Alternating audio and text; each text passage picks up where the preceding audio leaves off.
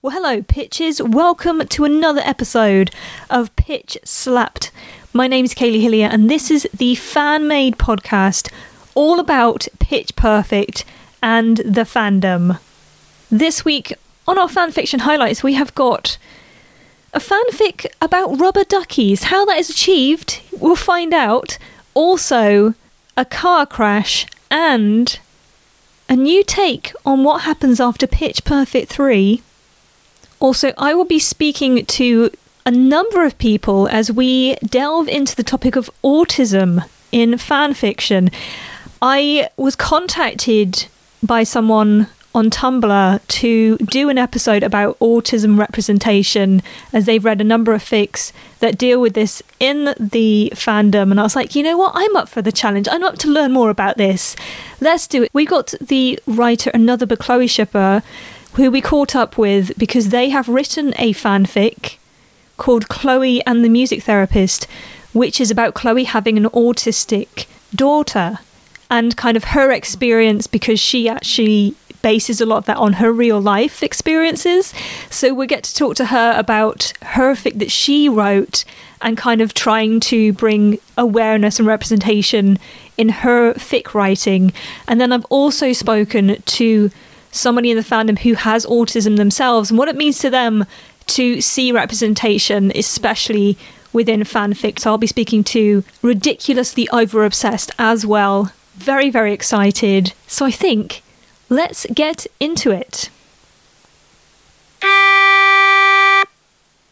Starting off, of course, with our actor news been pretty quiet out there at the moment. Skylar Astin's been very, very busy promoting Zoey's Extraordinary playlist. He was on the Kelly Clarkson show, and if you've been around social media, he's been doing a few little short videos with MTV.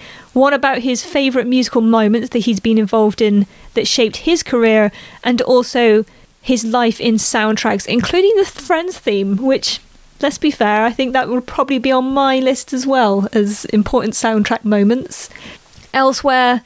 On social media, I think we can all agree if you've been anywhere near Instagram over the past week, Brittany Snow, I think, is, is losing it a little bit in New Zealand. She did a little Instagram video of just moments of her stuck in her hotel room, waiting for her quarantine period to be over. I don't know quite how to describe it apart from the fact that like it was an amazingly cute and just like a typical I don't want I want I want to say dorky, but like it was just such a Brittany Snow thing to put out on social media. is so good. Also, I feel like she's been way more productive than I would be stuck in a hotel room for two weeks. So she's got like a week left to go. Good luck, Brittany Snow. and finally, Anna Camp also kind of made some waves on Instagram and on Twitter this week when she tweeted the fact that uh, obviously she's getting a bit bored during uh, the pandemic that her latest Google search was uh, searching for a job near her. So if anybody's got any good ideas, maybe uh, let Anna Camp know. She might be able to fill her time with something or find a find a good job. That's it for our act news this week. Let's delve into my discussions with another Chloe shipper and ridiculously over obsessed as we find out a little bit more about autism. So, one thing that I have always loved about delving into the fandom, and it's not something that I've really realized with fan fiction until more recently when I was kind of getting to see all these different stories and aspects of the Bellas, is the fact that fan fiction has this great power to be able to take characters and put them in so many different situations. And with that, they also have the power to be able to address different types of living styles, different abilities people have, looking at different aspects of society. And so I've always been fascinated with this opportunity that creators have to be able to tell their stories or to highlight different abilities or um, maybe different challenges that people have. And I had the opportunity to speak to an author who uh, who does some of this in her fics with regards to autism. And so I have the great privilege to be able to speak to another Chloe shipper today. Hi. Hi. Just kind of delving into it. To those who don't know, can you just tell us a little bit about yourself? Uh, well, I am a mom of two, and my oldest has autism. My youngest well, technically they both have ADHD, but uh, yeah, so it's been tricky with my daughter as always. Um, and I'd been wanting to share her story and, you know, didn't want to have the mommy blog that nobody reads. So kind of went from there. That's really, really interesting, especially that you decided to take an aspect from your own life and, like you said, from your daughter's life and kind of share it into fan fiction. Yeah, I'd been wanting to. I'd actually even kind of started writing for a mom blog that I never published. And then I kind of said, well, I don't know. There are so many mom blogs. And then I kind of got into reading Pitch Perfect stuff. And I I wrote a different multi chapter fic. And then I was, I started and stopped a bunch of times writing about my daughter. And actually, the first iteration was so much basically our life that I was like, okay, I got to take a step back because it was like established. But Chloe, Beca was the one who'd carried, and I'm actually a lot more like Chloe in personality, so that was an issue. And then I was thinking, okay, well, how about somebody who's a single parent? Let's get them together. And then I thought, well, music therapy. Not that my daughter's had it, which is funny, but so I was like, well, you know, if Beca's going to be an autism person, she's going to be a music therapist. And, you know, what's better than Beca and Chloe together? It's interesting that you said that you started writing with Beca being the one who carried the child at the beginning, and then kind of as you reworked it, you kind of ended up with a story where you took the, the characteristics of these characters and found positions where they worked really well. Like when I read the story, it was lovely to see Beca as the music therapist, and you could kind of imagine her really embracing that as part of sort of her personality. Yeah, and it kind of gave me an opportunity to share, you know, a lot of what I've been through with my daughter without, you know, like I said, the mom blog that nobody reads, without putting her face and her name out there. Um, her name is not Megan. It was actually in our top four. It just it was one of those things. I was like, I could share everything I've been through, but I made Chloe go through it while also trying to find love. So, how did you end up getting into Pitch Perfect originally? Was it like you'd seen the movie before? Because it's quite different watching the movie and liking it to then getting the point where you, you're in the fandom. Well, well, watching it, I'd actually planned to watch it when it came out um, in theaters, but it didn't happen. I was fall 2012, which was a very difficult season for me personally. I think I watched the movie maybe a year or two later. We were doing, I don't know if you've seen it on YouTube, the Cups Tap Dance. It's a bunch of Broadway people doing a tap dance to Cups. You, you have to go find it. No, it's this really cool Broadway group of people that put together a tap dance to cups, and my adult tap class learned the dance. Um, almost the same exact choreography. There are like one or two minor differences. And I was like, you know, I really should actually watch this movie. I've been meaning to watch it. So I borrowed it from the library and was like, oh my God, this is amazing. And I been following Anna Kendrick on Twitter for a couple of years, and then I was like, she's got a book, and I got the audio book from the library, which if you haven't, you really should because she's reading it. It's a scream. And I was like, she's talking about all these things like Pitch Perfect and Pitch Perfect 2 and all the other movies she'd been in. So then I'd been watching the first two obsessively. So then, of course, I had to see the third one. I saw it four times in the theater, twice with my daughter. I don't know. I think I saw a couple of tweets on Twitter with some fan fiction links, and I was like, "Hey, this is really cool, and this totally fixes that whole disaster at the end of Pitch Perfect three. We will not discuss the name of a man with the you know, the the city named man. And at first, I actually like wrote, you know, a, a fix it ending to Pitch Perfect three, but then I realized it was the same thing everybody else had written, so that wasn't happening. And I think it was one of those things where I was trying to think of a story. I was driving my son to school, so a relatively mindless activity, and I was like, you grew up competing in dance. Why don't you put them on the dance competition circuit? So that was my first one was Dance Rivals. Always tried to write something different. I I don't always, but I do try to look. And I was like, well, nobody, as far as I could tell, has written that. And then later, I guess I was looking for autism, and I didn't see anything. There, there are a few. There's one other that's Jeca. I can't remember what it's called, but Beca is a single mom and falls in love with Jesse, who's the therapist for the little girl. I think I mainly said that it was my daughter because I was thinking I don't need somebody telling me I don't know anything about autism. You know, it's autism awareness every day in my house. So, when did you decide to start writing then? Because it's quite different going from loving the fandom and reading the fics to then wanting to write. Have you had experience before in writing, or was this kind of a new venture? Well, this was new, although it was funny. We were just watching Ghostbusters with the kids over the weekend, which came out when I was a kid. Yes, I'm dating myself here. Um, and I was thinking about it. We were, it was one of the classic lines, you know, are you a god? No. The next time somebody asks you if you're a god, you say yes. And I remembered my neighbor and I wrote some Ghostbuster story when we were probably in second grade or something. but, uh, I, you know, I, I don't think it got very far, and the internet wasn't a thing. But I'm like, wow, I was like, I technically wrote Ghostbusters fan fiction as a child. All I remember is that they asked if he was a god, and he said yes, and then after that, I couldn't tell you. I kind of took straight to writing. I didn't publish anything for a long time. And then finally, I, I guess I got the guts probably a couple months after I'd started writing Dance Rivals to start putting stuff up. And it's like, well, I just, I really was just hoping nobody like said they hated it. so I'm actually, I'm, I'm really, really glad that, you know, for the most part, either people like my writing or they don't have anything too bad to say about it. You do quite a lot of different fics and it's interesting to see all the different aspects you've taken. It's interesting that you said especially at the beginning that some of those were inspired from parts of your life like Dance Rivals was the first one you put out and especially with chloe and the music therapist is very much taken from aspects of your life yeah i, I was actually terrified to post the one about my daughter that was that was even scarier than the first thing i'd ever posted because i was like well if you don't care for dance rivals that's fine. It's very, very, very loosely based on my experience competing in dance. Definitely didn't quite have the competition schedule I put on there.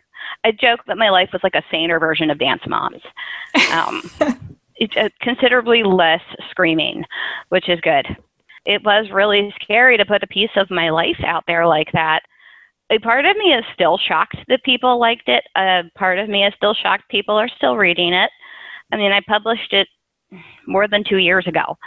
I was terrified and I was thinking, oh my God. I was like, nobody's going to even read this because nobody here has anything about autism. Nobody cares. And then I'm like, oh my God. It's still probably going to be, if it's not my most liked fic, it's maybe my second. But it's it's definitely up there, and I don't know. I don't think my life is nearly as interesting as apparently other people do. well, I live it every day. I guess that's why. I think that's one thing that I've loved about reading different stories in the fandom is they highlight different things when you read them. You know, there's been fics about characters being blind or deaf or I read one when I was researching for this interview. There's one about Beca having is it Asperger's? Yes. Um, or OCD, you know, and these are aspects, you know, for some people like me, you don't face every day and you don't know that much about it. And being able to just see aspects of that in a fic, I think is really powerful, and it helps you. It helped me better appreciate and understand how different people experience the world because I take things for granted in just my little bubble. Yeah, and I think you know autism in general has also made me a bit more appreciative of my other kid. He hasn't, you know, been completely without one issue, but I mean, he had a speech delay and he had this, that, and the other, but I also celebrate every little milestone with him. It's interesting that you mentioned that you were thinking originally to kind of write a blog, but you decided to instead go and write a fan fiction about it. You've kind of addressed a little bit as to where the idea came from, but when when did you get to the point where you were like, I've got to write this as a story? I have no idea. That was two years ago. I don't know. I like I said, I've been wanting to share the story for a while. I feel like I had almost all of the music therapy one written well before I published it. We also, I'm really not very smart sometimes. We actually moved, um, I think right after, I think it was a day that I posted my last chapter we moved. And so I'd had it all written and I was like, well, I'll post it after we move, but then I don't know, I just I had to like share it like now. So that's also why I got the chapters out as quickly as I did. I was ch- posting a chapter a day and then I pulled back on the last few cuz I I kind of looked back and was like, oh, I don't like what I did with that, so I changed it.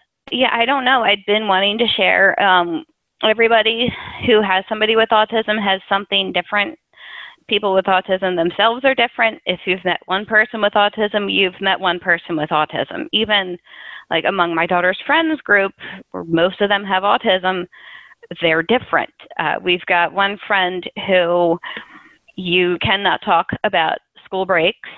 She doesn't like the change. In fact, last week, her math teacher found out the hard way that you can't talk about school breaks. Like she had said something like, "Oh, well, we have two classes we have two classes next week because Thanksgiving break's coming up and she's screaming into the screen, No, no, no, no, don't talk about Thanksgiving break. No. and then we see the, the her just pop out of the Google Meet because I'm sure mom and dad were dealing with the meltdown. Um, meanwhile, my daughter's like, okay, cool, we have a break. What day is it? All right, cool.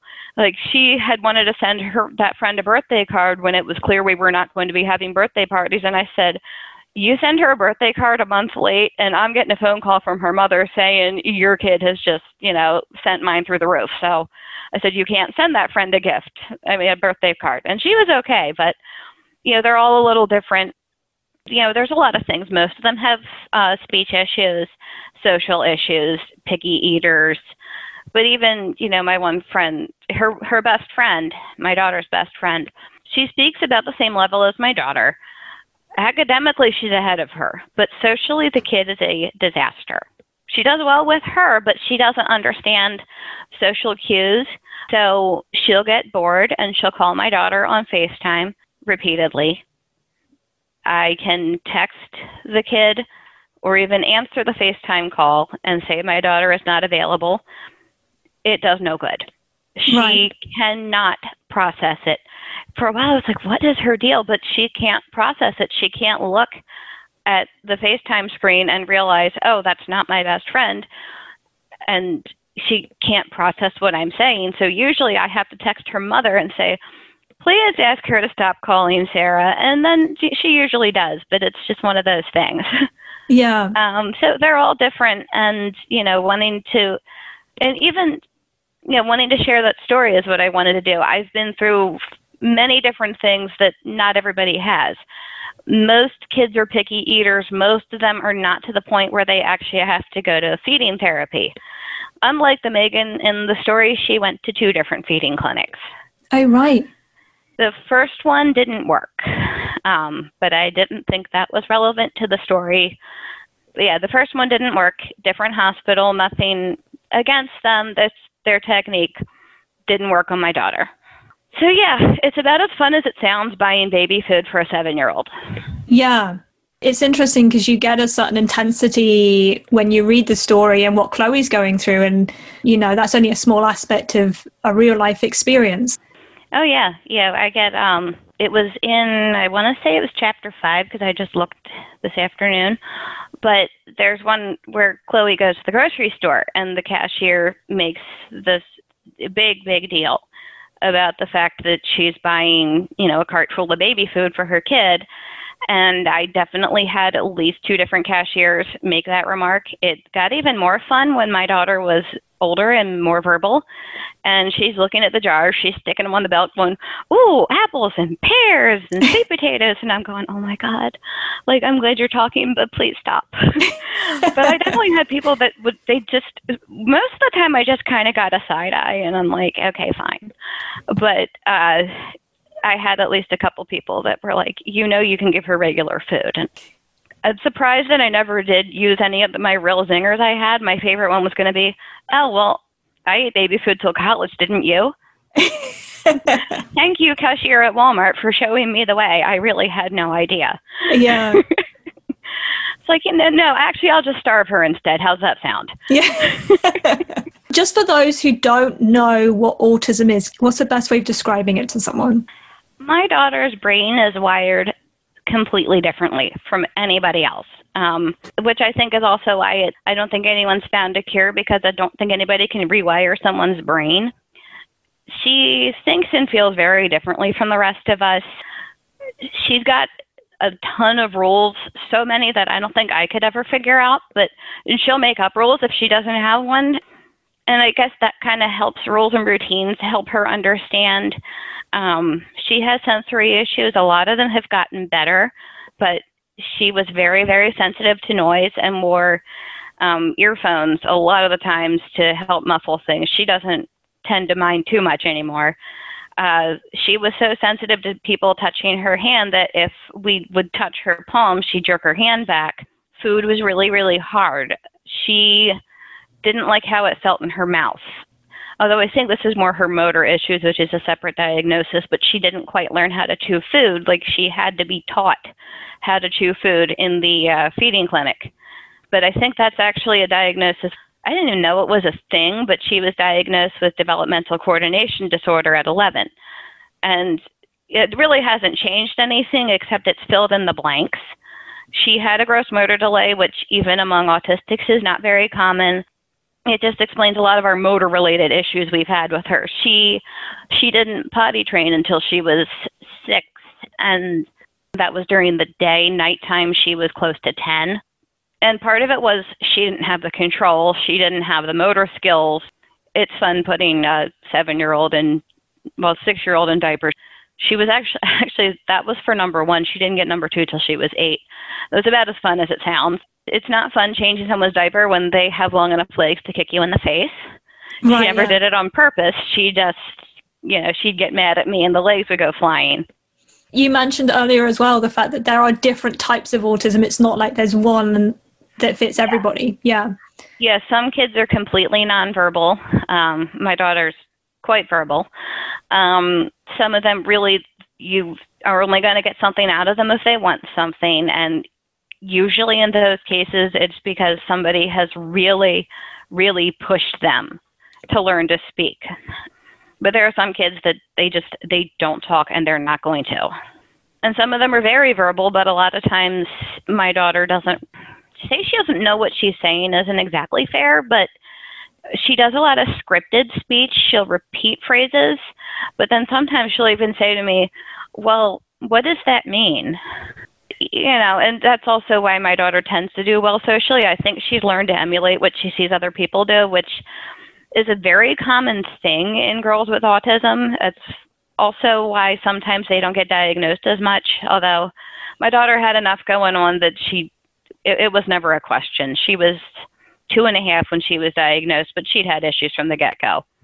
What was it then that made you want to write a story that was so close to aspects of your life? You learn to have a thick skin.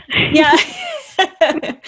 Did you consciously decide to put those things in, or like it's interesting yes. you mentioned with eating that you didn't want that to be reflective of exactly like your experience. It was slightly more toned down, maybe, than what you had actually experienced yeah, certain things, you know, I I definitely wanted to put the cashier story in there because a lot of times people do get judgmental, especially because she doesn't have a particular look. My child appears normal. Now, she's not in a wheelchair. She doesn't have, you know, any obvious physical difference. So a lot of times people just, I guess, assume someone's a bad parent if their kid's throwing a tantrum in the store, or, you know, I guess assumed I was an idiot because I was buying baby food for a three year old.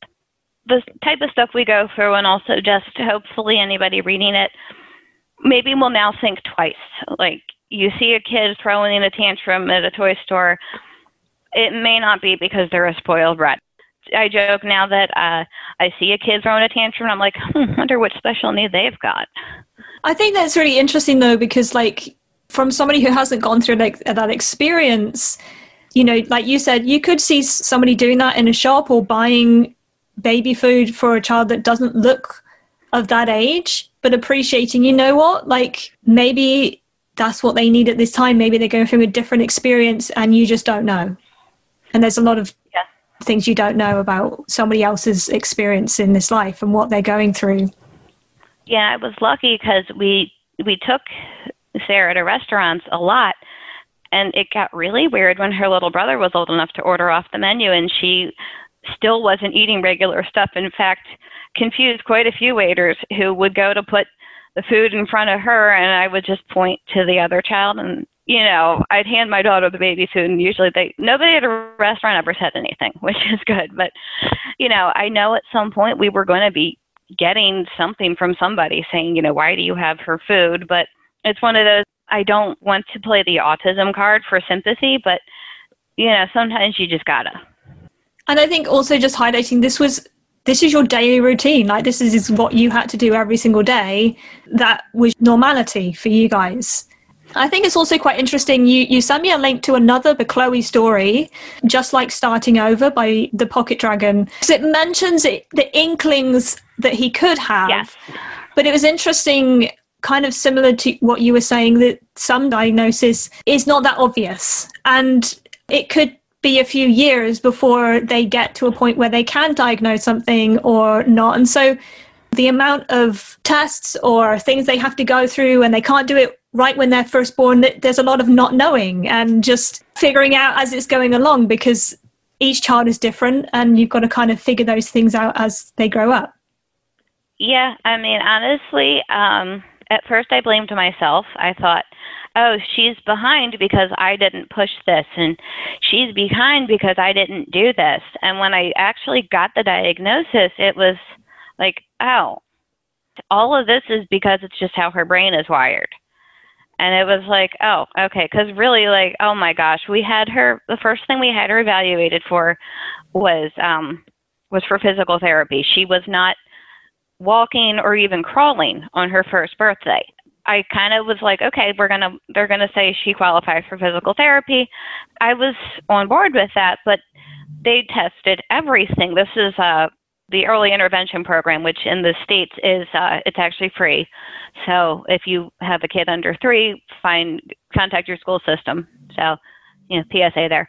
Um, but I had them come out and they were like, you know, she seems to have a cognitive delay, and you know, I think I probably cried for a good hour after I left because I was like, she's got a delay because I'm not teaching her anything. And then even when she did get the the autism evaluation, which was maybe a year and a half later, you know, I probably cried for a good hour after that too because I I didn't know what I know now, and there were so many things I'm looking and like, well, this isn't going to happen, and that's not going to happen, and this isn't going to happen, and, you know, there are still things that she's never going to do.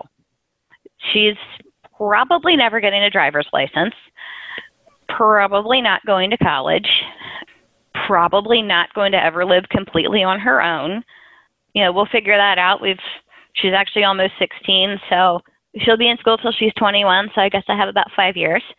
You know, some of the things like I remember, you know, I grew up dancing and I remember thinking she's never going to take a dance class. Well, she does.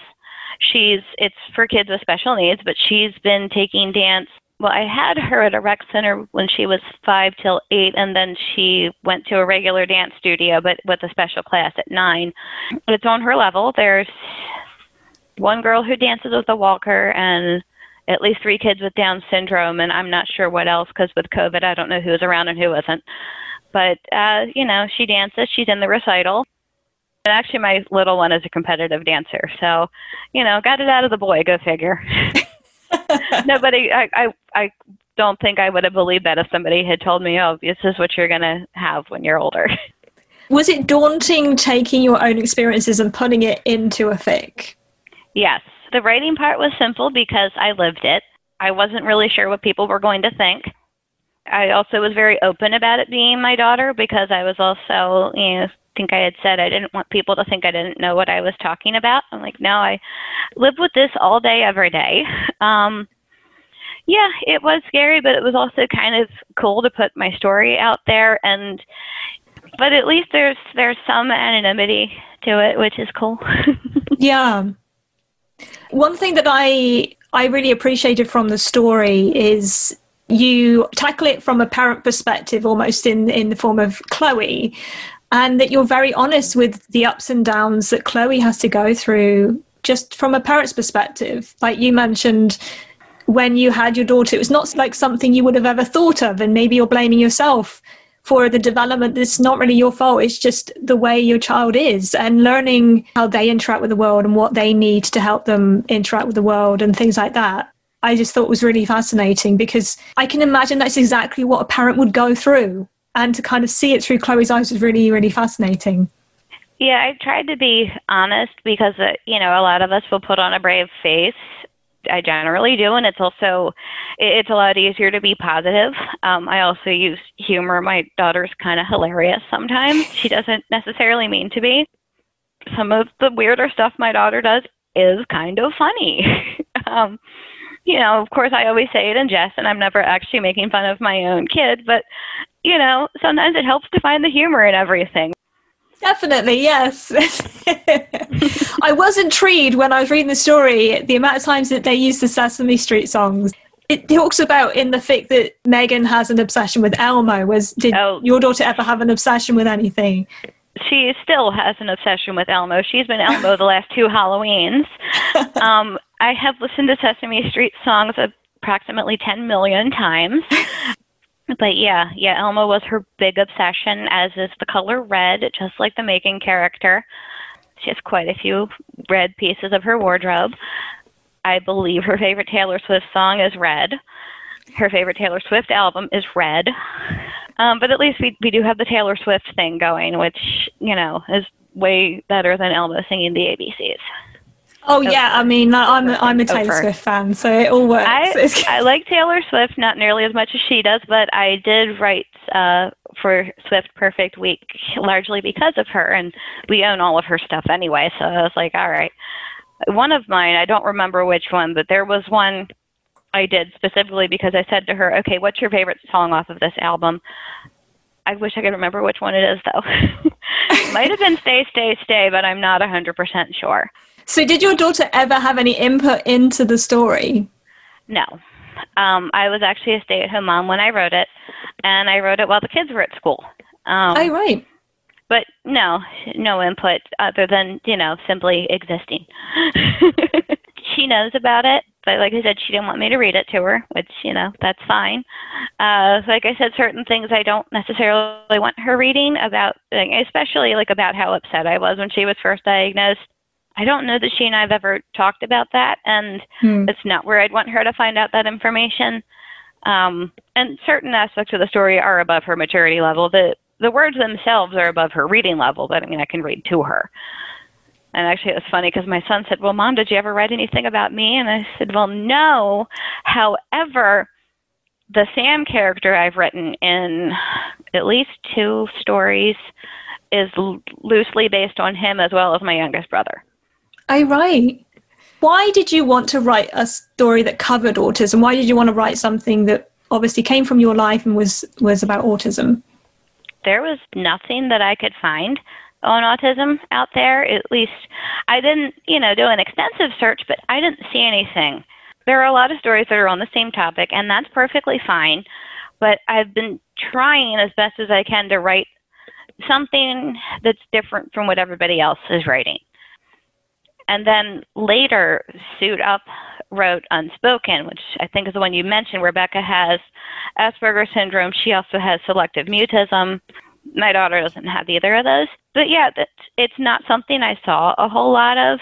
But you know, most people, Beca and Chloe, have the kid. The kid's fine, and most, you know, most people do have the kid, and the kid's fine. The kid's typical, and that's great. But then there are people like me who don't and uh, I also wanted to make sure it was a girl because it's actually far less common in girls. I don't know if you knew that, but boys are four to six times as likely, I think, oh, right. to be on the autism spectrum. In fact, I was pregnant with my youngest when my daughter was diagnosed. And then about three or four weeks after she was diagnosed, I found out I was having a boy. And I got to tell you, I was thinking, I already have a girl, you know, with this, and now I'm having a boy. But he's not on the spectrum, which, you know, I'm very thankful for. I know people with multiple kids on the spectrum, and, you know, I guess I'd figure it out. Everybody does. but I'm very glad that I don't. So, why is representation of autism important to you? Because you don't see it that much. Um, if you do, you either see somebody who's so severe they're nonverbal, they're banging their head against the wall, and they're in an institution, or somebody's telling their parent or whoever they should be in an institution, or you get somebody like Rain Man. My daughter is not a math genius. She's good at math, but she's she can't drop toothpicks and tell you how many are there. And then I think think The Good Doctor is about somebody with autism. My daughter is not a doctor. She is not going to be a doctor. Um, yeah, so people either think they're just quirky and you know have superpowers or, or super smart, or they're you know just kind of sitting in a corner, rocking and banging their head. My daughter kind of falls in the middle, and also she's a girl. You don't see that many girls with autism in the media, which which I do get. I appreciate that because it is more boys. There's not a whole lot of representation of autism, and it's definitely nobody I see that's like my daughter. Yeah. Your experience is valid, whether you're the parent of a child with autism, whether you are autistic, like seeing those things represented means something to you. Oh, yeah. And that's also why um, just about everybody my daughter hangs out with has special needs. She's got this amazing friend group. Um, and it's great because, you know, she and her best friend can, you know, go back and forth. It's a lot of scripted language. And, you know, I, I will admit it's a little bit funny to hear the two of them go back and forth over this. But I'm like, you know, it works for them and they're having a good time. And, uh, you know, when we get together as a group, when, you know, there isn't stupid COVID, it's nice, you know, one kid is falling on, over on the floor because they ran out of yellow crayons or something, or, you know, same friend from the group is mad because somebody mentioned an upcoming school break. Nobody cares, nobody judges. We're all just like, oh, right, right, that's she hates school breaks. Yeah, so okay, somebody passed this kid the yellow crayon. Let's let's you know move along. But it's nice because you know we understand they all have their quirks and their behaviors and in that group, my daughter's accepted. And, you know, as a mom, I don't feel like I'm spending the whole time explaining what's going on with my daughter. It's, in fact, half the time we'll be like, oh, your kid can, oh, that's awesome. Your kid can do that. Oh, cool. Oh, yeah, well, mine just had this happen. Oh, yeah, okay, great. And, you know, yeah, it's one of those things where somebody said, "Oh yeah, my kid just got an A in math." Meanwhile, I'm going, "She tried a new food and her socks didn't bother her." Woohoo!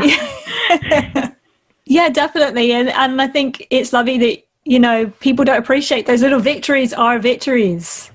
It's interesting bringing something like autism into the fandom, like Pitch Perfect. For you, what power does fan fiction have in being able to highlight different stories and highlight being able to share those stories with other people? I like to think people who read my story probably never would have learned anything about autism. I mean, it's around, but it's not that around. And, you know, somebody just wanting to read something about Pitch Perfect maybe opens my story and then they learn something. And also, even just in general, you know, you see my daughter throwing a fit in a store, which, you know, not so much now that she's older, but, you know, you, you understand it. And I do hope people reading these fan fictions are a little more aware um, of people and their differences and you know, hopefully that'll that'll help. Also, I just found the fandom's pretty nice. I I don't know about other fandoms really, but I was hoping people wouldn't hate it. But I also, I guess, to some degree, was like, well, either people are just not going to read this or they're not going to comment, and you know that's fine too.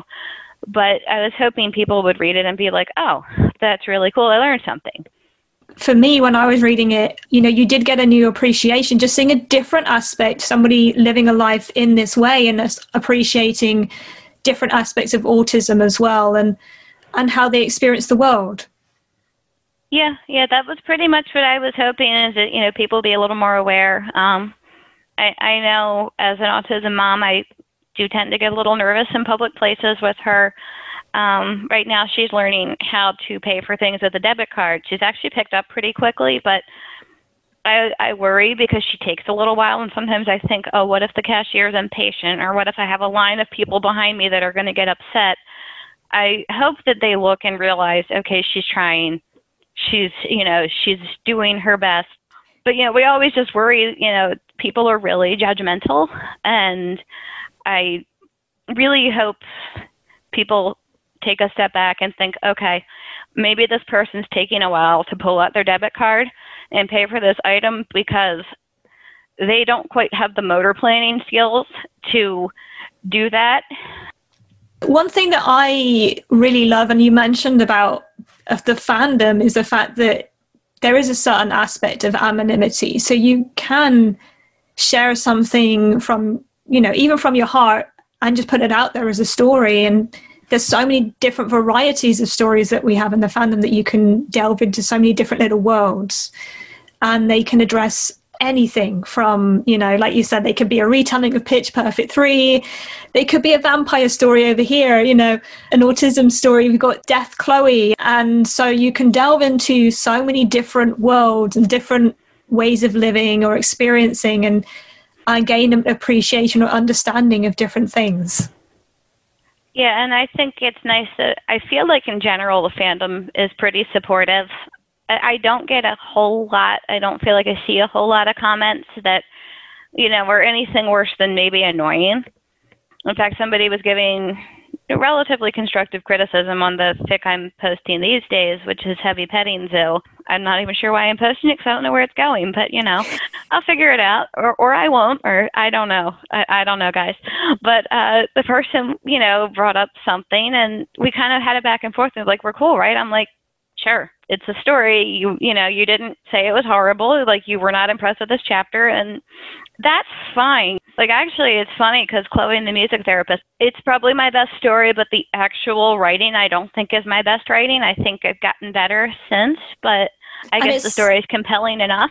it's one of your earlier fics as well, wasn't it? I was looking. It's my through... second multi-chapter fic. I've written a couple. I've written like a one shot and a multi-chapter, and maybe another one shot. But yeah, it was my second fic, and you know, I almost, I don't really want to redo it, but part of me is like, man, if I were writing it now, but you know, it's out there and it's good, and it's a, it's a story I'm probably always going to be throwing one shots from I mean, there were two of them from Bechloe Week. I actually slightly feel bad about the hospital one.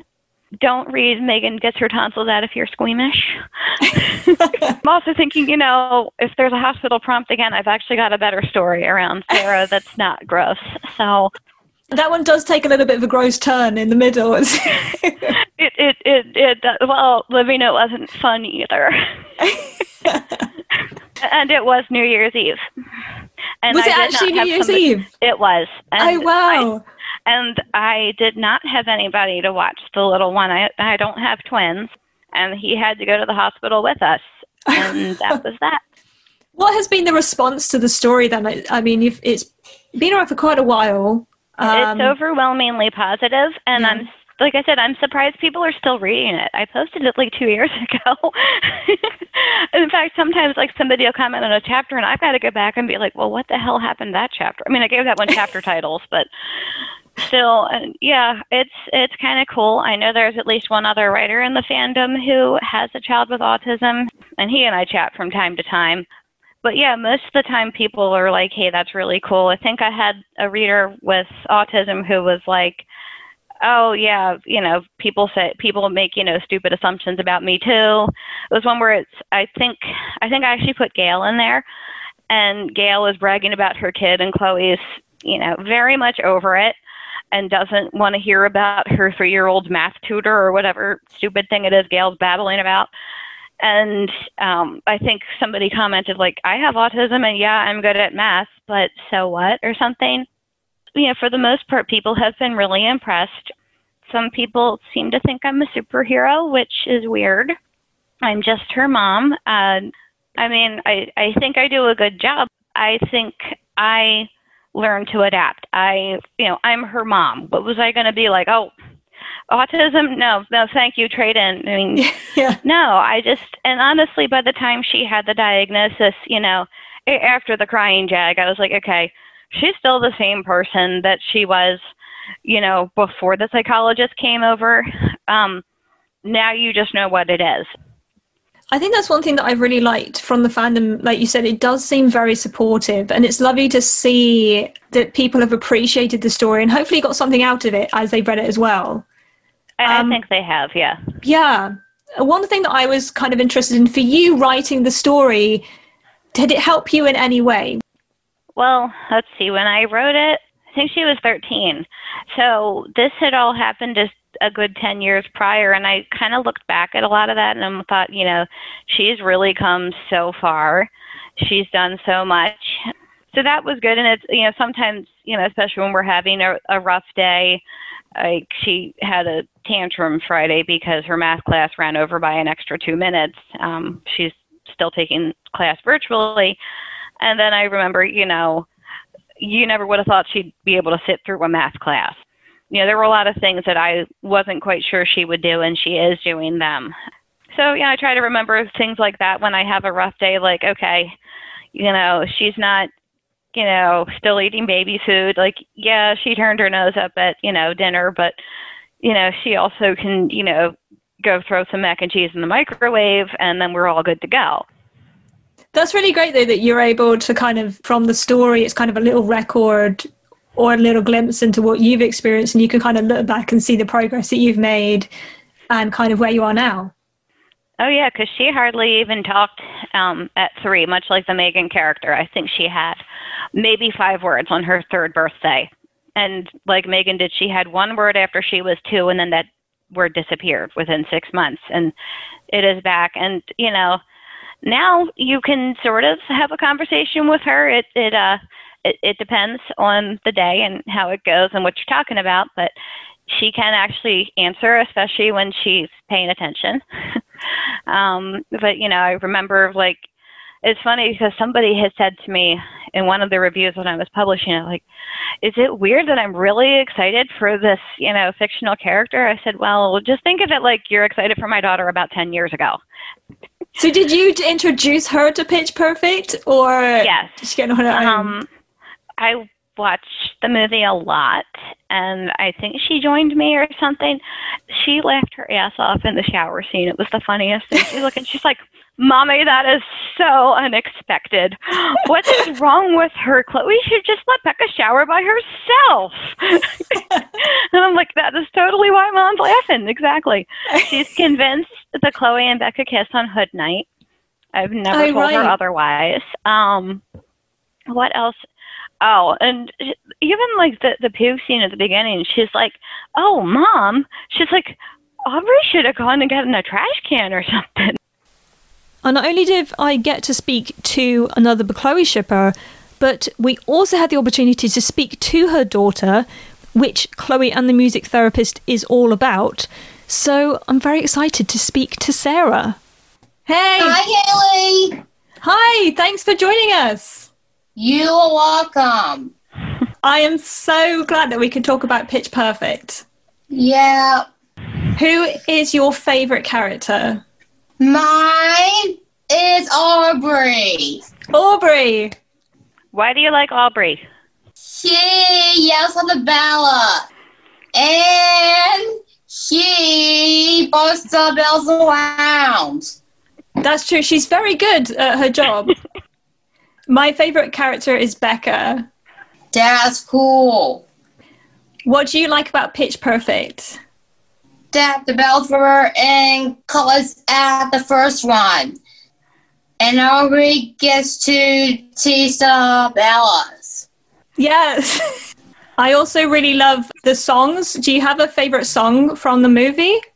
Yes, mine is I Saw the Sign. That's awesome.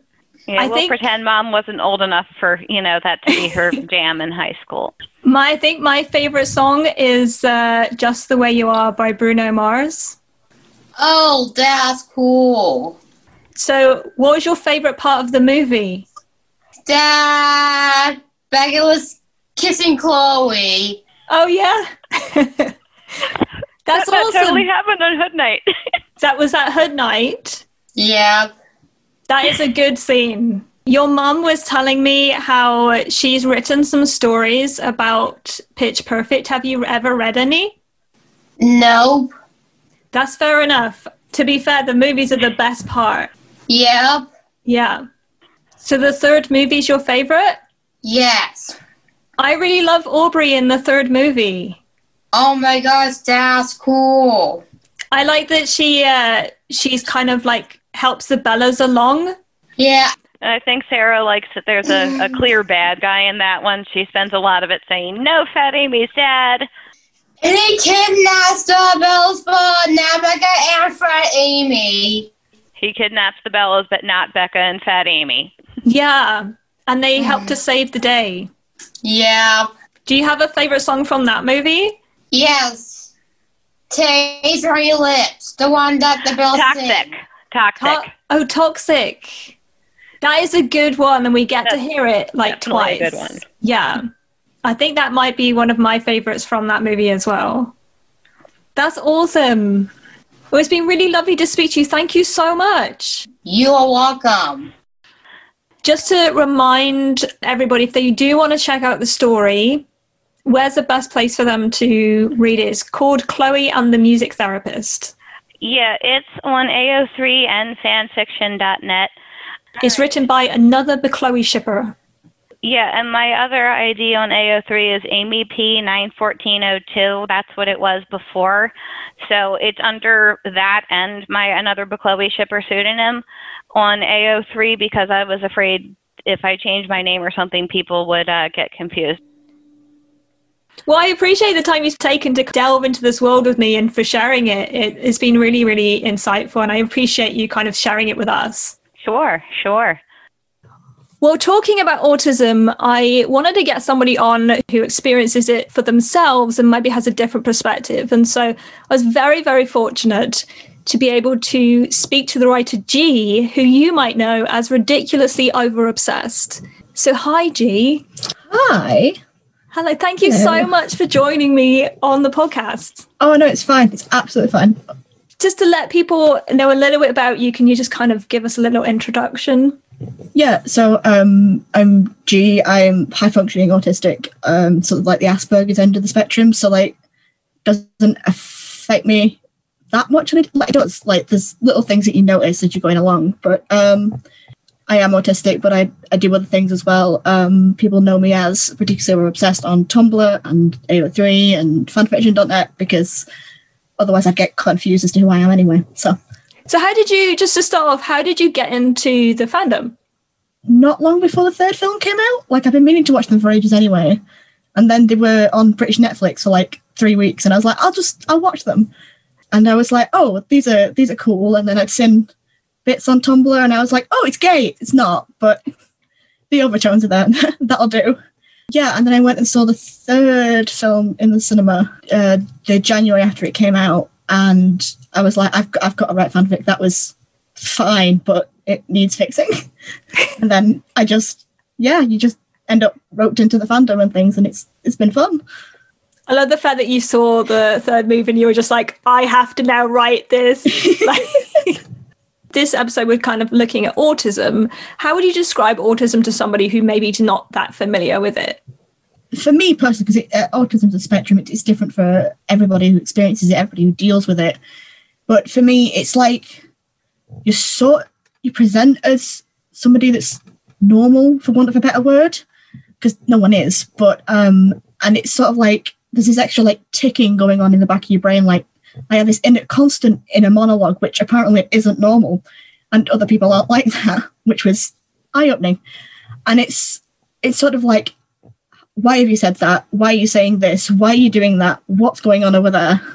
It's sort of like mine's sort of like there's a blur between my autism and some sort of symptoms of ADD and ADHD as well, which means that that's why my fanfic takes so long because I'm just I'm always like oh butterfly, and um, yeah, it's sort of like again I use the word normal for want of a better one, but I look and present like a normal person, but there's certain things that like tick people off, like I talk a lot with my hands, I flap, which it's like a it's a form of physical stimming, and um, it's not something that I can explain other than like have it happen, and then people be like, oh, that's what you mean.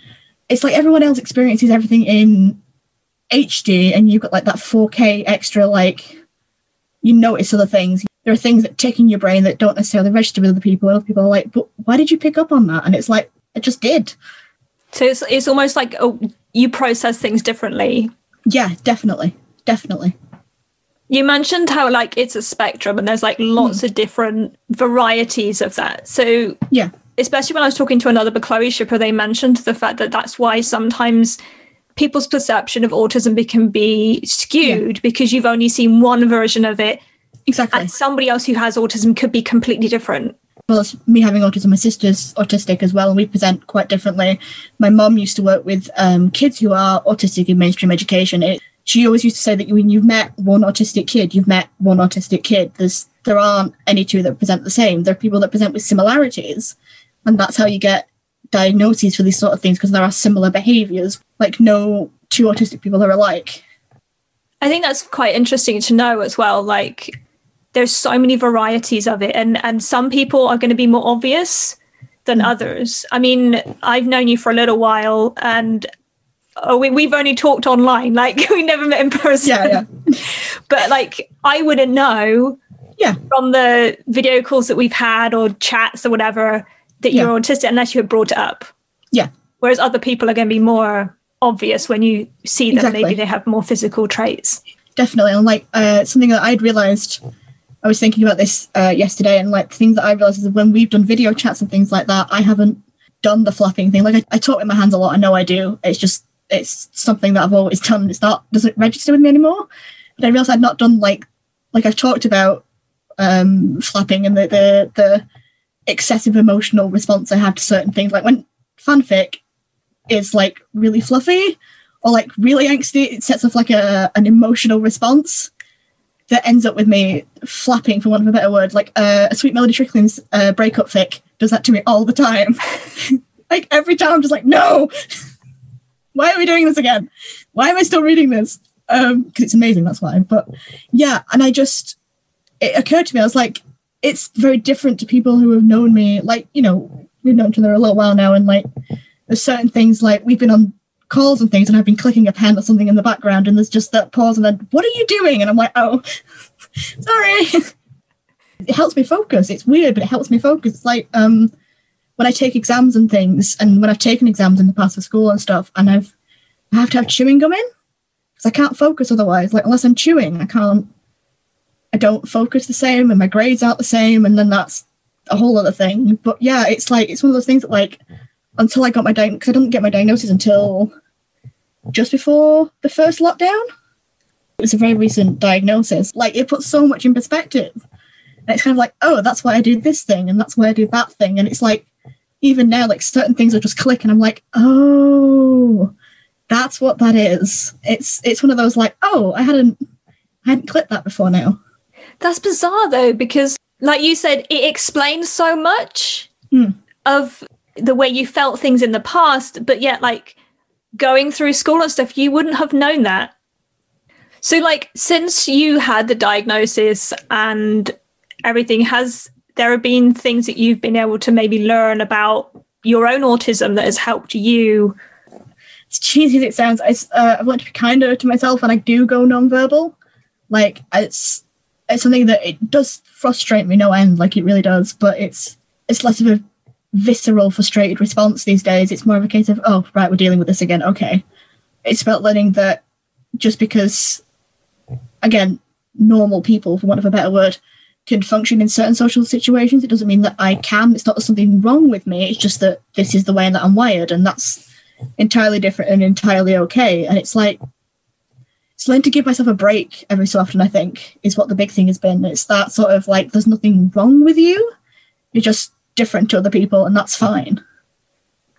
I think that's really insightful because I, I think it could be so easy, especially going through like high school and mm. that period of your life. it is difficult when you don't feel like you fit in or, Yeah. you know, like you're encouraged to go to these social situations or interact in a certain way. And if that's not natural for you, and, and like you said, you then seem to think that there's something wrong with you. Yeah. Um, and I love how you kind of mentioned the fact that learning about this diagnosis and understanding yourself better because of it means that you can give yourself a break and that actually you can understand this isn't because I'm weird. Like, this is how I process things, this is how I experience the world, and that's okay.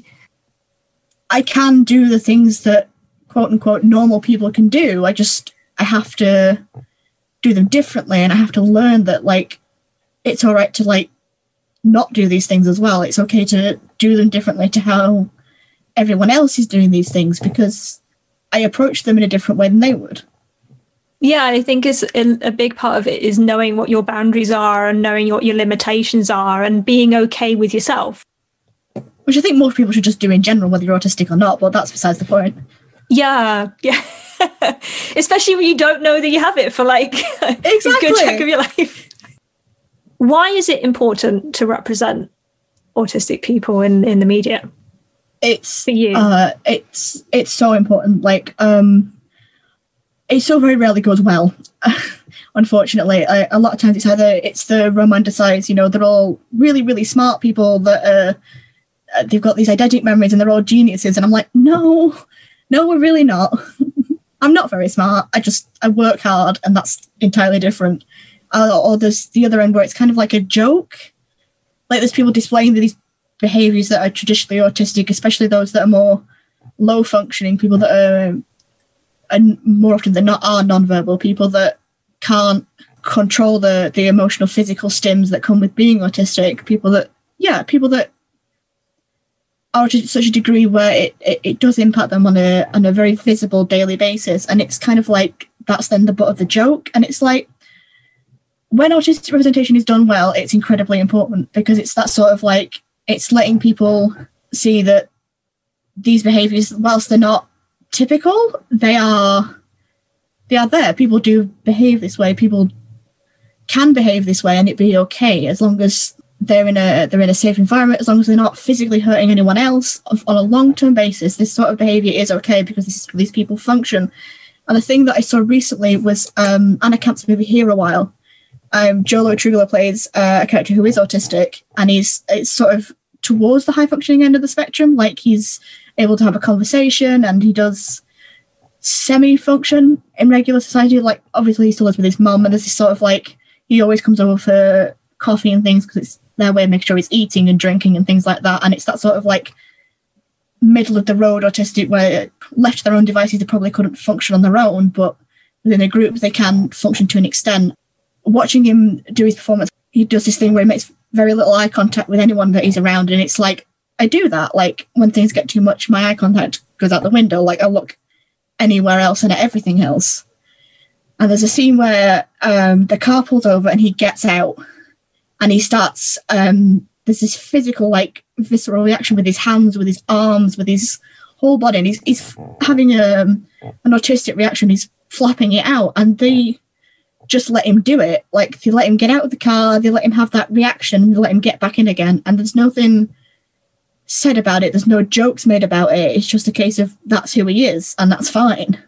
And it's them just being like, oh, you know, he needs a minute. We'll we'll get on with things again in a second. And it's like that's the sort of representation that's needed. It's that sort of yes, these people can be part of a normal, again, normal friendship group, but as long as people make exceptions for them, there's no reason that they just they're not just like everyone else. Like sometimes they need more exceptions made for them than more people do than other people do, and it's it's learning that you are allowed to be who you are because people eventually will accept you for who you are, and I think that's true of any representation, not just autistic representation. It's it's so important to see people that are like you on screen and in books and whether it's TV or movies or whatever it is, because you grow up feeling broken otherwise and weird and out of sorts.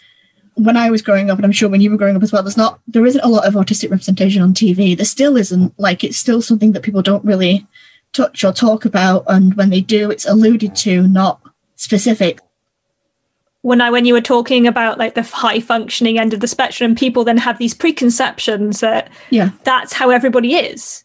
Yeah and you forget that actually that's just one extreme example of exactly. some of someone's experience with autism but the spectrum of that is so much wider and, and that can be quite a dangerous kind of thing to go in because that's when what Yeah. people assume that you're going to be like yeah like I, I get the the reluctance with something as diverse as autism to go into representation and things like that and I, I get that it's difficult to do because there are so many different symptoms and there's so many crossovers with things like ADD and ADHD and OCD as well like I get to an extent why people shy away from the representation because it's very very difficult to do right and it's very very difficult to do in a way that is fair representation that is a pejorative representation for something that's so diverse That's true. And I also really liked what you mentioned with the fact that with movies like Here a While, that it wasn't necessarily just the fact that he was autistic, but it was the people's reaction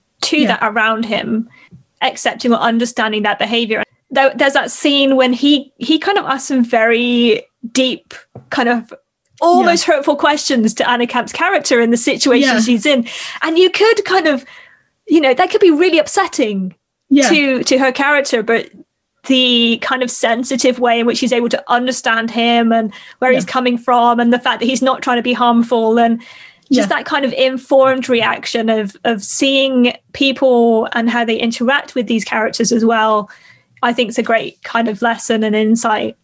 Definitely because i've done it before where i've been less than tactful in a situation and where i've asked questions that are less than tactful and like coming out of it i've been like oh why have i asked it that way that is what representation should be not ju- yeah not just what how his behavior is and how direct he is and everything else but how other people interact with him and i'm just like that that is what's needed I think it's quite interesting, kind of then going from mass media, things like movies and TV shows, to then going to fan fiction, which is very kind of subculture esque yeah place to be.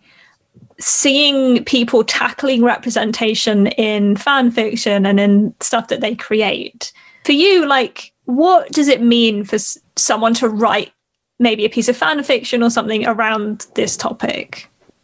again, I'd use the word moving, like especially when it's done so well and everything like that. Because more often than not, in fan fiction, representation is ninety percent better than what you're ever going to get anywhere else. Like that's the beauty of fanfic. Yeah, that's the beauty of fanfic. It's the same with its representation for um different ethnicities, different cultures, different sexualities. The representation you get in fanfic is better than you will ever get anywhere else. That's just the way it is.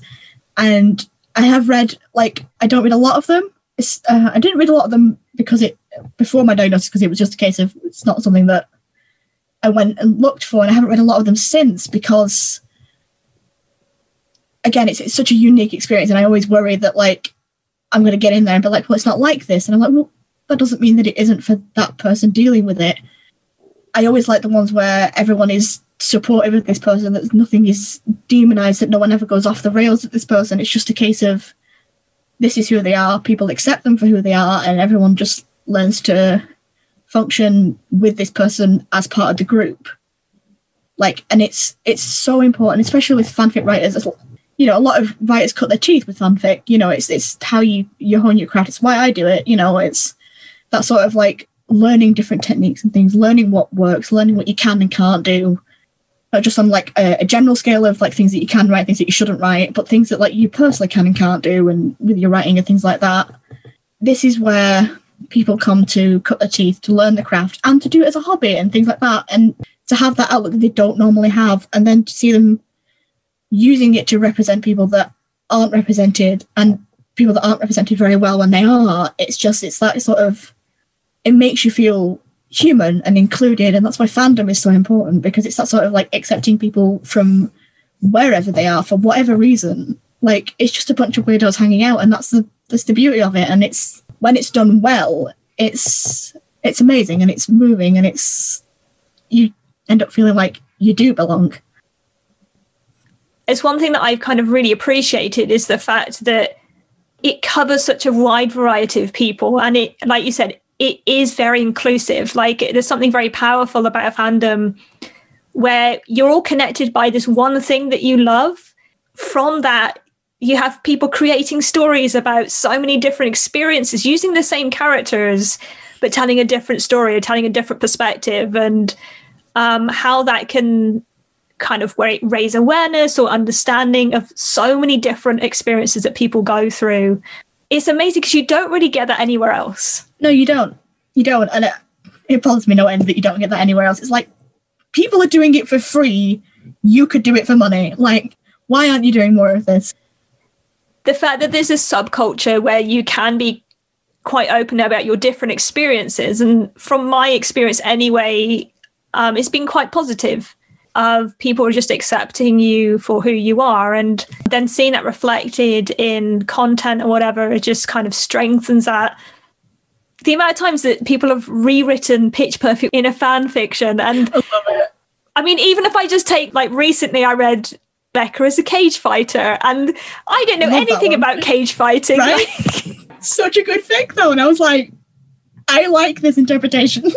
Yeah, or yeah, there's there's a like Chloe having a real rough home life, or. Yeah you know, then then there's kind of Beca with autism, or she's got kids with autism, or Chloe with yeah. a kid with autism. Like you you have so many different like views of it from them personally experiencing it or pers- experiencing it as a parent with a child or something like that. Like it not only opens my eyes to lots of different experiences, but then also just I would hope, touch wood, that there's an appreciation there for that yeah, as well. Absolutely. Yeah, like um it's it's that if you don't have that experience of other people from other walks of life from all different backgrounds then you can never really like understand and interact and that's why you get people that are so when you get these extremes of people that are that are antisocial and they're just generally awful human beings like it's a case of like well then you've not it's because you don't know how to deal with people that aren't like you and that's what the problem is it's that sort of like you don't understand you can never say that you understand what it is to be human because you don't have the life experience of everyone. Everyone's journey is unique. Everyone's pathology is unique. No two people are the same, and that's kind of like the beauty of it. But at the same time, it's that sort of like you have to learn to understand other people because that's how you function in life. Like that's how you get by in life is by learning to understand other people, learning that there are these other experiences, and fan fiction is so great for that because people can literally just write whatever they want and not worry about it. People can write about their own experiences and frame it through these characters. People can write about experiences that they've not seen. People can create representation and they can create this sort of like dialogue almost of this happens to people or this is what people experience. And it's that sort of appreciation that other people have and that people read it and then they go away and they think about it. And it's like, that is so important and which what fanfiction is such an underrated art form in my experience in my opinion because it's allowed to run free. It's allowed to roam free. People can do whatever they want. I don't think that that hollywood and these big companies and everything else would make as much money as they do without the people that write the fanfic without the people that create the fan art and the fan videos and everything else because that's what keeps a it's what keeps fan, fandoms alive it's what keeps people going but it's that sort of people find that one common interest and hang on to it and create for it and that's what keeps people invested. For me until i had experienced what it was like to be in a fandom i didn't appreciate the power that was in being part of a community like this and like you said there's no gatekeepers. There's no like there's no one stopping you. It's it's the internet and you can literally make something and put it out. And it can be from whatever perspective or whatever yeah. storyline you want to to make or whatever message you want to put together or whatever thing has formed in your head that you just need to get out. The power that that has in an individual. Mm. like you said you know this is mostly online and especially during the pandemic this is how people are interacting. And you know i know for myself that the interactions i've had with people in the community have been really helpful and and the friendships that I've made, the people I've met and had conversations with have been amazing. And you can kind of make connections with people from so many different backgrounds all because of yeah. this fandom some and pitch nerds that some ner- some singing nerds that should have been gay and weren't yeah. For people who want to kind of check out your work what are you doing? And like where can they see it? I just finished um my big multi-chapter fic. It's ridiculously long. 150,000 words or something. It's ridiculous. Um, but I just finished um, Forever and Always My Love which was my sequel to the Pitch Perfect 3 rewrite that I did I just I was like, if you're gonna have a kidnapping scene, do it properly. So I did. Um, yeah, I've just finished Forever and Always My Love, so uh, I'm really quite proud of that. Been writing it for a few months, and it's so long and it's so complicated. And I was like, I cannot believe it's finished. Um, You finally finished it. I did. I've been going on about it for months, but I've finally finished it, and I can stop talking about it now. Allegedly. um, yeah, so there's there's that on my AO3. I'm also um, I've got a couple of ideas for Vampire Hunters Incorporated, which was the, se- the series I did during Pitch Perfect Horror Week. Um, I've got a couple of ideas for that coming up in February, March, I should think. So yeah, that as well. so you've all you like you got your big fit that's just finished, and you got some ideas that are going to come I have some ideas. in the near future. Yeah, I've had a couple of prompts sent in, and I've got some ideas for Vampire Hunters, and there's an idea I've had for a Strawberry Fic as well that I'm kind of excited about. But yeah, Yes. none of that's coming until February. So So if they want to check out your work, where's the best places to check out? um, I'm ridiculously over obsessed on AO3, um, and I post a lot about it on my Tumblr, which is the same ridiculously over obsessed. Well, thank you so much for talking Oh, no, today it's and like Yeah, looking into this topic. And I appreciate it's been it's quite been personal, so I appreciate the things that you've No, shared. yeah, I know it's been great. It's been a lot of fun. Delving into our fan fiction highlights. There's so much going on at the moment. I feel so behind because there's just so much to read. It's so good. Starting off with Trouble and Temper by Suit Up on AO3, the summary says Chloe smashes into Beca's car, or Beca smashes into Chloe's car. Jury's still out on that, but one thing is sure sparks fly, not necessarily the good kind. It is a pretty fun story. One of the things that I loved about it, this is kind of its own little universe. It starts off straight away with the car crash. And I think as Meet Cute goes, often with Beca and Chloe, it's quite a cute thing, and you know, either they kind of fall in love straight away or there's a bit of a will they, won't they? And this caught me by surprise because it starts off with this car crash, and of course, as people are when you're in a car crash, it's quite heated, and so you end up with Beca and Chloe kind of really not liking each other at the beginning, and both kind of arguing whose fault it was that this crash happened. And I suppose, especially in those moments, you don't think you're going to meet these people again. You just want to deal with it, move on. Like the chance that you're going to meet somebody again after a car crash, not that likely. However, they weren't banking on their uh, good friends being there as well, just to kind of lead this story along. So you end up with a situation where their best friends end up getting married and they have to be involved in this whole process. It's it's actually really a lot of fun the sort of jesting that they do between them. Beca's funny because she's classically sarcastic, so that just kind of naturally comes out. But Chloe caught me by surprise. I was like pleasantly surprised with Chloe Beale and her quick tongue in places to just kind of jest with Beca. And I think a big factor is the fact that neither of them want to admit whether or not they were in the wrong of this car crash. And even though the story kind of goes over kind of a long period of time, that is the thing that kind of still pops up. So then you have them through this whole kind of thing of being involved in this wedding, having to interact with each other quite a lot when they don't really, really want to. It is a lot of fun and kind of how it all just trying to transpires. And maybe, you know what, first impressions are not always the best thing to kind of base people on. In this case, it wasn't. I really loved how every now and then when you think, oh, they've moved on from this car crash, no. They might just use it again later on to just swipe in there a bit more. One vein that kind of goes through the whole story that I really loved, tied it all together, was just this idea of like one chance encounter could have an effect down the road in your life. And like, sounds really deep, that doesn't it? But like, the fact that okay, yeah, they didn't make the best first impression, and who wants to be involved in a car crash? Like, it's not a fun experience, even if it's just like a bump.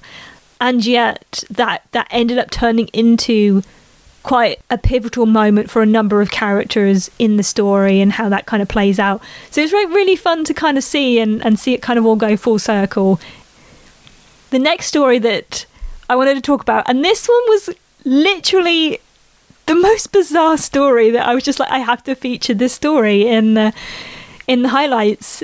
It's called Rubber Ducky by 22 underscore Thai. It's on AO3, and the summary says, What happens when the Bellas get caught filling Aubrey's car trunk with rubber duckies? The Bellas blame Beca, then concoct a convoluted plan to get back at her for Aubrey. Or what happens when a bunch of pitch perfect fanatics get in a chat room and start tossing crazy prompt ideas around? So I loved the summary because it was like, this is the result of a number of kind of people getting on a group chat or something, talking about weird stuff to do with pitch perfect, and ending up with these weird prompt ideas that actually this one resulted in an actual story. And what a bizarre story it is. I love little one shots that literally are just around the Bellas and the Bellas house. And just some of the like weird college antics that you might get up to. And this was like a typical example of that. It's the most weirdest idea ever when and I think that's why like when you're scrolling through and you're looking for fix to read, I was just like, I have to read this story. I mean, I'm sold already just from the summary alone. One thing I will say about this story though is I felt so sorry for Beca you don't really get it in that until you delve into it and you see kind of how this is all played out. Chloe and Stacey are mean. Okay, that's all I'm gonna say. Chloe and Stacey are mean, and I just feel sorry for Beca. It is funny how Beca, I think, out of all the characters, ends up being the whipping person. Like, if you're gonna throw stuff at a character, it's usually Beca. If it's a bizarre thing, Beca just kind of lends to it quite naturally because she ends up probably with the best reactions. One thing I would also say about the story as well is the fact that they include some pictures. So, just to help you visualize all the different types of rubber duckies, whoever, like, for this little one shot, went through and found pictures of the ducks in, in mention as you're going through the story. So good. It was so good.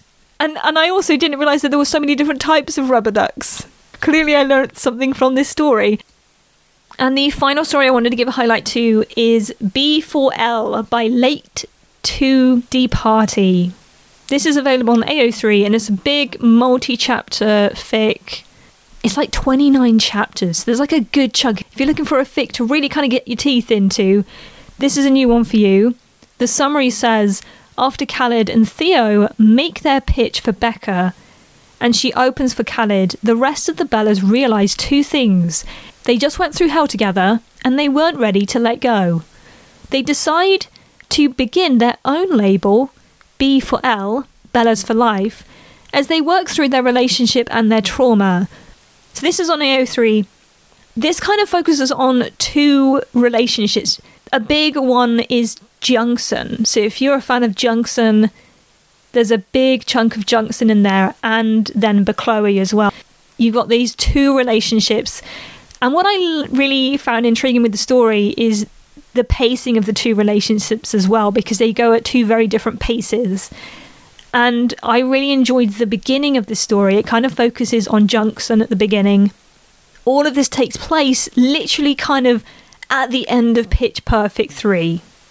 Beca just finishing her number, the Bella's kind of on stage and kind of this big hug and this moment where everything's finished. And like what happens from that moment. And it starts off with Aubrey's perspective.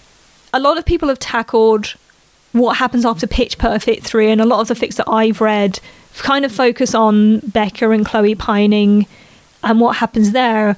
But what I loved about this story is a big factor of it was the reaction to after the boat scene because obviously they almost lost their lives like it was a traumatic moment in a lot of sense. And so, kind of going through something like that, how it could make characters act or react, thinking that, you know, I almost lost my life, I, I can't let things pass.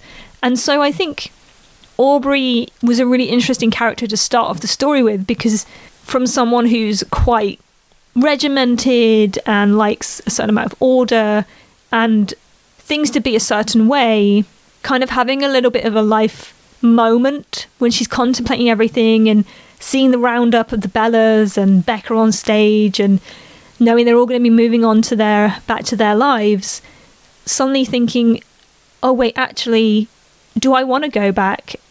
What if I miss a moment? What if I miss an opportunity when I've just kind of gone through this horrific experience, do I want to let these things slip anymore? And so you kind of get to see Aubrey's mindset as that plays out and like how she reacts, especially to kind of get with Emily. And it was kind of cute to have a bit more of Emily Junk in a fic. I love it. And I do think that Aubrey's quite a deep thinker. She does think things through, probably sometimes to your detriment because you overthink things. I was just so caught up in the beginning where she's kind of mulling over where she's at, and Emily kind of pops up into Aubrey's mind.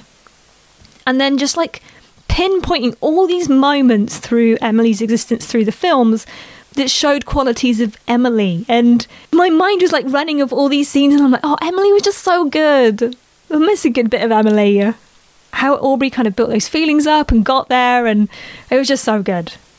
And so you got like really cute Junction moments and like the build up to getting to Junction.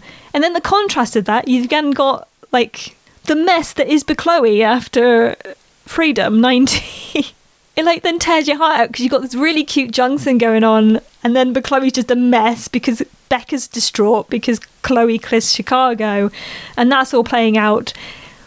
But I loved how they tied the two couples together through Aubrey and Beca, and then you had like Beca seeking Aubrey's advice with regards to DJ Khaled and like how do you move forward and navigate this tricky kind of new direction that life's going in.